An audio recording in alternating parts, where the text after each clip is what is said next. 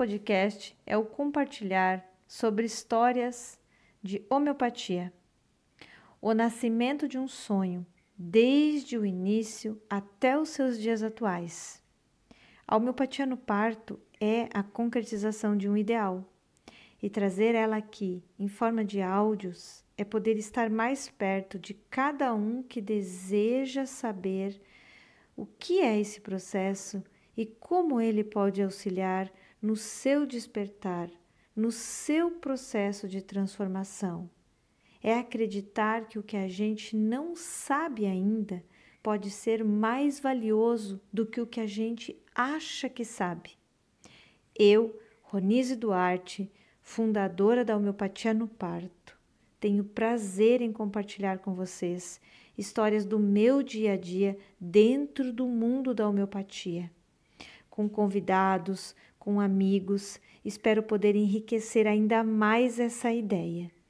Estou aqui junto com a Ana Cláudia Albuquerque, minha assistente hoje, e esperamos que você sinta um pouquinho do que é o universo que a gente vive no dia a dia. Bom, vamos lá. Boa tarde, boa noite, bom dia. Não sei que hora que você está ouvindo, mas enfim. Esse é o segundo episódio do podcast da homeopatia no parto. E hoje nós vamos trazer um assunto que foi que é sempre muito questionado pelos pacientes quando eles vêm até a homeopatia. Nunca fizeram uso, não sabem como é que funciona. É, existem todo alguns mitos e as pessoas sempre surgem algumas dúvidas, então elas elas vêm e ficam perguntam e agora? Como é que eu uso? Para que que serve? Como é que é? Tal medicamento é para dor de cabeça, esse aqui é para isso, esse aqui é para aquilo. Então hoje nós vamos falar sobre isso. Oi, Ana. É, é um assunto, esse, esse assunto não é só dos pacientes, né? Esse, esse assunto é, eu, eu acredito que esse mito que tu falou, ele é envolto em todas as pessoas, quando a gente fala de homeopatia, porque o cenário da onde a gente está inserido, né? Que é da das alopatias, dessa medicina tradicional que a gente tem, é, mais atuante, e a gente já tem esse hábito de usar um medicamento para tal é, doença, e isso está enraizado dentro da gente. E quando a gente fala de homeopatia, é um outro viés, é um outro caminho, né? A homeopatia ela tem uma outra visão. É, que é o do semelhante, né? Então, como que funciona isso e como que age os medicamentos? É, a grande dúvida é essa que tu trouxe, é, existe um medicamento para uma, para uma doença, para um sintoma? E o grande que que eu te respondo, Ana, é que a homeopatia, ela não trata a doença, ela trata as pessoas, né? Então é essa individualidade, essa unicidade. Então, é, é, somos único, é individualizar. Dentro da homeopatia, a gente fala de modalizar, né? Quanto mais modalizado um sintoma é, é melhor vai ser para o homeopata fazer a repertorização, ou seja, melhor vai ser para ele descobrir qual que é o medicamento daquela situação. Se você chega aqui para mim e fala que está com dor de cabeça, é muito, isso não é nada para um homeopata né? Eu tenho dor de cabeça, eu tô com dor de cabeça, me dá uma medicação para dor de cabeça. É, isso não é nada, né? Então a gente vai ter uma conversa bem profunda de como que é a tua dor de cabeça, quando que ela vem, quando que ela, o que que, o que, que, o que, que ativa, né? O que que agrava a tua dor de cabeça, o que que melhora, é, qual que é o período que ela vem, o intervalo, né? Se é algo recorrente, se não é. E a gente não está acostumado a olhar para a gente, para o nosso. para nós mesmo, muito menos para nossas doenças, para nossos sintomas, para nossas sombras, porque a gente já ignora, né? Eu lembro uma vez que eu perguntei para uma paciente, tá, mas o que que você faz quando você tá com dor de cabeça? E daí ela, ela falou, ah, eu tomo tal remédio, né? Daí já falou o nome do medicamento alopático, né? Esses convencionais. E eu nem deixo vir, ela falou, eu nem deixo vir a dor. E então a gente vem, é, o processo que a gente é, vive é, é esse, a gente não tem esse tempo, né? E com essa fala eu não tô querendo dizer que é legal sentir dor e que a gente tem que esperar vir a dor e, e entender as nossas dores. É, no fundo seria isso, né? Mas é, que a homeopatia tem uma leitura diferente. Então, você olhar para a tua dor, como que ela é, né? Então, para você saber descrever para um homeopata. E através disso é que a gente vai achar medicação é, para a tua dor de cabeça. Então, não, não, ele nem é, é longe, né, de ser um medicamento para dor de cabeça. Mas é que você vem para uma consulta é, homeopática, pelo menos comigo foi assim. Você vem na intenção de, ah, eu vou procurar um, um tratamento é, alternativo, um tratamento mais natural. Uhum. Mas aí eu vou chegar lá, vou falar, eu tenho dor de cabeça, eu tenho uma dor no meu joelho e Isso. eu quero um remédio que aquele e e aí termina a consulta, você quer saber, tipo, pra que, qual desses três, quatro medicamentos que eu tô tomando que, é. que ela deu pro, pro joelho e Isso. qual que é pra cabeça, tipo. Uhum. Fica esse questionamento, né? Quer, quer usar, quer é, fazer a mesma analogia a mesma ali analogia do, da alopatia. da alopatia. Exato. Esse é o que mais eu vejo, esse é o, o é o corriqueiro. É, essa semana, até esse nosso assunto aí surgiu, né, dessa semana, é, a gente tem muitas fórmulas hoje é, de homeopatia de estoque, que a gente chama, é, prontas, né? Que já vêm prontas, não foram mandadas manipular e nem individualizado para as pessoas. E então a gente vai lá na farmácia, compra um, um composto já pronto e toma, e, e, sem entender que às vezes aquele medicamento vai ter um efeito colateral, digamos assim. Dentro da homeopatia a gente chama é, são os é, patogenesias, né? Então é o efeito que aquela medicação vai fazer. Mas daí a gente tem que começar a entender como que a homeopatia age, né? Como é que ela age, por que, que ela tem que ser única desse jeito. Daí a gente vai começar é como, né, quase uma aula é mesmo. É porque tem uns mitos, né, de que tem. se eu tomar um alopático eu vou melhorar na hora. Uhum. E se eu tomar um homeopático eu tenho que esperar muito tempo para poder fazer efeito. No, bem tipo, isso. ah, tudo bem, mas vai demorar. Sim, vai demorar. E daí eu falo, não, mas eu trabalho com parto, né? Você tem noção que eu atendo o parto com homeopatia, então é, eu atendo situações agudas. Num parto, a gente não tem nenhuma situação crônica, a gente tem coisas agudas, a gente tem é, um sangramento, uma reanimação, a gente tem né, um bebê que tem que descer. Então, são situações onde a homeopatia tem que atuar e por um determinado tempo. É, dependendo da fisiologia ali que eu tenho que fazer, né, que tem que atuar a homeopatia, e ela atua. Então, essa inverdade que é passado disso que tu falou ali, do tempo, do, do esperar, é... A homeopatia nos casos agudos, eu, hoje, assim, Ana, eu posso te afirmar, ela, ela atua muito mais rápido do que um medicamento alopático. Às vezes, na primeira dose, né? Essa semana a gente teve um acompanhamento de um parto que uma dose da medicação, uma dose, resolveu a situação que a gente estava vivendo ali naquele momento do parto, e o parto des, né, deslanchou e aconteceu. É, porque são situações agudas, então a homeopatia funciona muito rápido no agudo.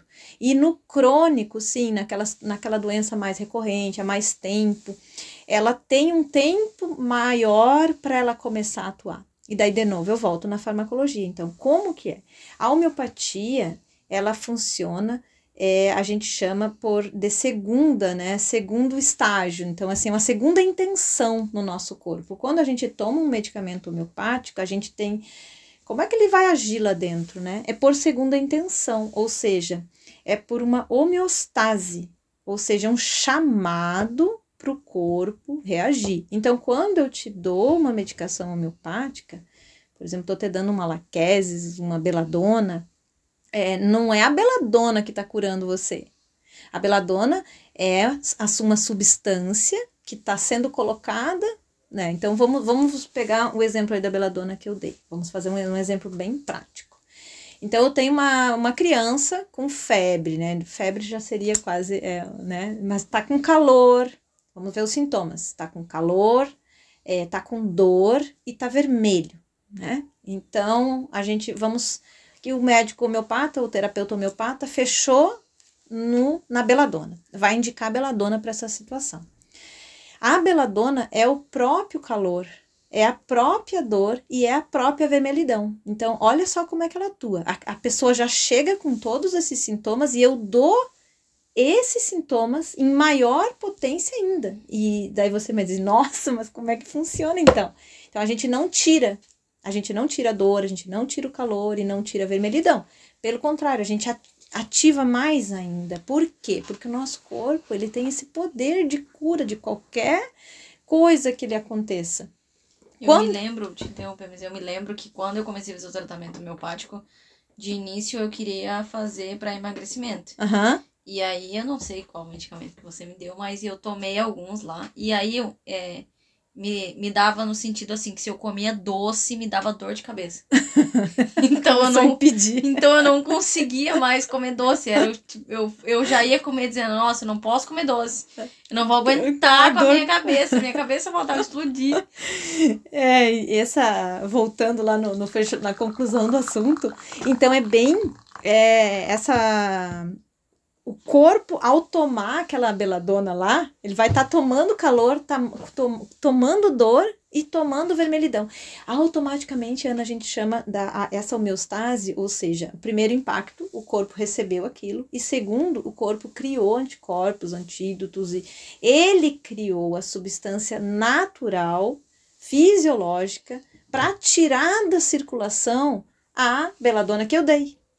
Então, consequentemente, ele vai tirar de ação a doença natural que ele estava fazendo. Então, é como se tivesse algo impedindo o corpo ali, né? Desse, vamos imaginar um rio que está trancado o fluxo, né? E daí ele consegue fluir. Então, a, a febre a, que ele estava naturalmente vai ser curada. Por isso que a gente fala que o grande objetivo da homeopatia é a cura, porque ele é estimulador, né? Então, ele vem de dentro. E o alopático é o, é o contrário. É, é o, é o contrário. Se eu tô com a dor, eu vou lá e tenho que tirar, né? Então, por isso que a gente chama um antidepressivo, né? Um antitérmico, porque ele tira, né? E tem alguns que acaba viciando porque é, um, é químico, né? É normal ali. Então é nesse sentido. Olhando por esses olhos, por esse olhar agora, com essa lente, fica fácil de entender que eu não vou conseguir ter um medicamento para cada coisa. Sim. O que pode servir para ti pode não servir para Exatamente. Mim. Então, daí, e, e, foi essa grande aqui que eu falei dos, das fórmulas compostas, que já vem pronto, de estoque, né? Isso é, é perigoso, porque vai dar aquele efeito é, colateral lá, e que não vai ser, não vai ser, não vai ser coisa boa, né? Não vai ser coisa boa. É porque não dá para saber qual que vai ser o efeito que vai ser causado. Não. Pela quantidade de medicamentos não. e todo a pessoa como um todo, né? E a pessoa como um todo. Outra coisa que agora eu lembrei que é, é bem importante também que, que me perguntaram é a, a, a, quantidade, né? As pessoas ficam muito preocupadas com a quantidade, né? Porque a gente tem essa, né? Toma Sim. um comprimido, dois comprimidos, a gente já Sim. vem com esse histórico, né? Quantas gotas, uma colher e tal. Na homeopatia, a gente não tem esse foco para a quantidade, né? Então, é, a, a quantidade que eu vou pedir para a pessoa tomar é insignificante, não vai, é, é, não vai alterar, né? O que faz diferença dentro da, homeopatia é a frequência. Então, é o tempo, né? Por isso que a homeopatia trabalha muito com a questão do tempo. De 12 em 12, de 6 em 6, de 4 em 4. Ah, quando está num agravamento, a gente usa de 10 em 10 minutos. Né? No parto, situações mais agudas, a gente usa de 3 em 3 minutos, de 5 em 5 minutos. Então, tem que ter essa persistência e uma entrega muito grande para poder. É, para poder ter o tempo para se curar, né? Eu tenho que ter uma disposição ali. Eu tô com uma, uma criança doente, então pensa, eu tenho que estar tá ali, né? De, de 10 em 10, de hora em hora, dando medicação quase sempre, assim, a gente priva muito o sono, né, na homeopatia. Então, uh, nunca a gente pede para passar a noite acordada dando a medicação. Então, o sono vai ser o mais restaurador do que a própria medicação. É um grande diferencial. É um grande diferencial. Você aprende quando você começa a tomar a homeopatia. Uhum. Porque no começo tu quer acordar, tipo, se eu tenho que tomar de seis em seis, Isso. eu vamos supor, deu é, três horas da manhã uhum. e eu tenho que tomar meu medicamento. Então, uhum. se é um medicamento alopático, meu Deus, você acorda e vai tomar. Sim.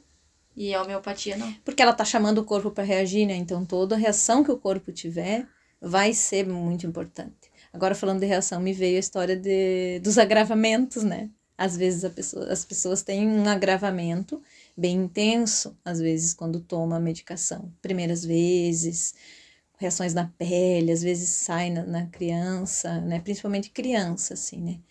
ou um estado emocional fica mais agudo, né? Você estava ansiosa, daí logo que começou a tomar homeopatia, tu fica muito ansiosa. Daí a pessoa me pergunta, mas é normal? Meu Deus, está acontecendo isso. Então, é, o homeopata tem que ter essa disponibilidade de, de conseguir manter um contato com o paciente para poder ver o que, que vai sair ali, qual vai ser a reação, para poder atender, acalmar a pessoa. A gente chama de drenar, né? Drenar isso, usar os medicamentos drenadores para aliviar esses sintomas.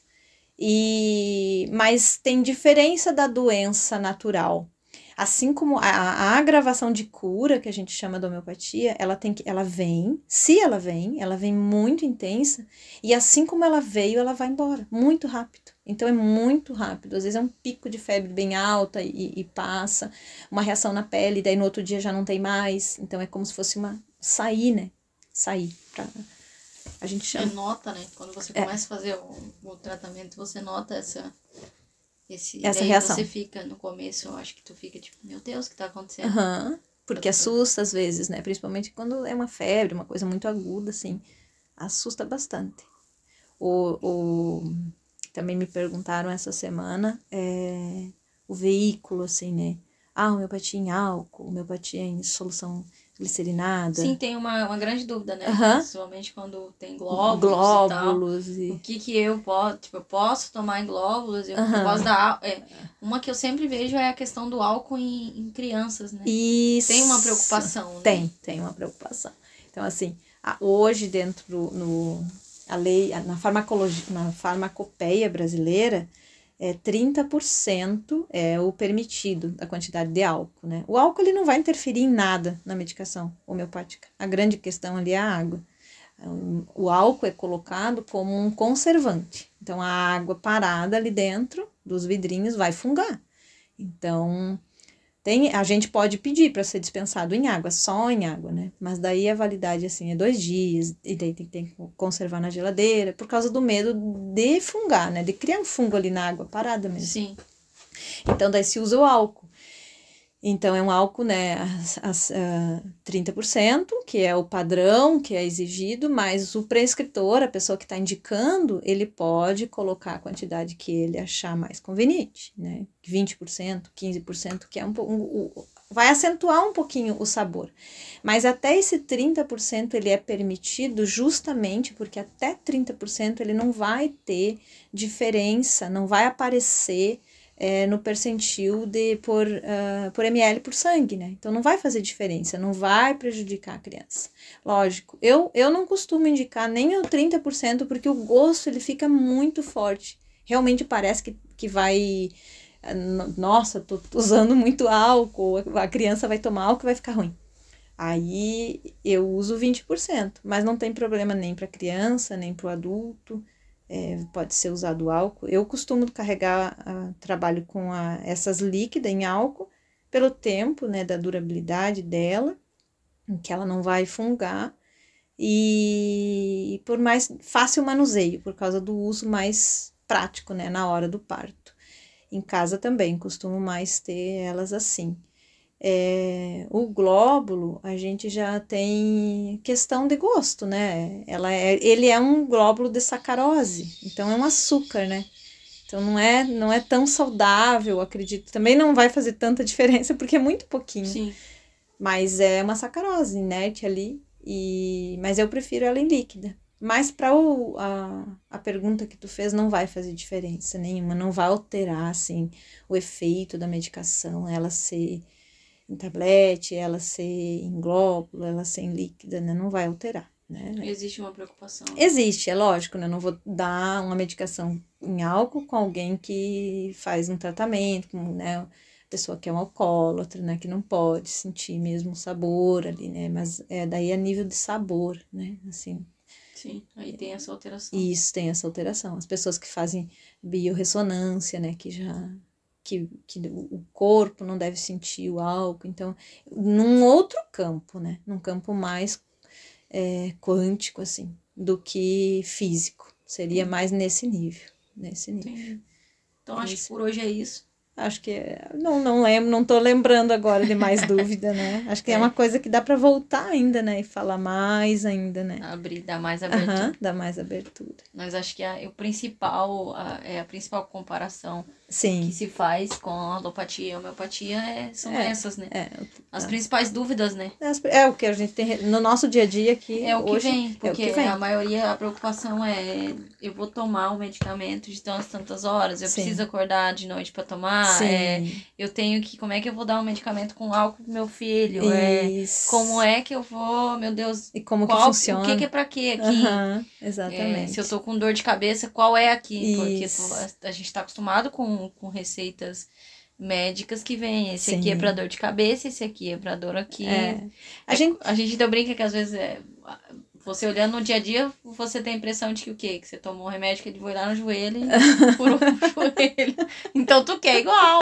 Quer fazer essa referência. Tu quer fazer, tu, tu acaba fazendo. E não deixa de ser, né, Ana? Porque eu vou usar uma medicação para tua náusea, né? Então daí vai ser pro teu, para tua náusea vai ser aquele ali.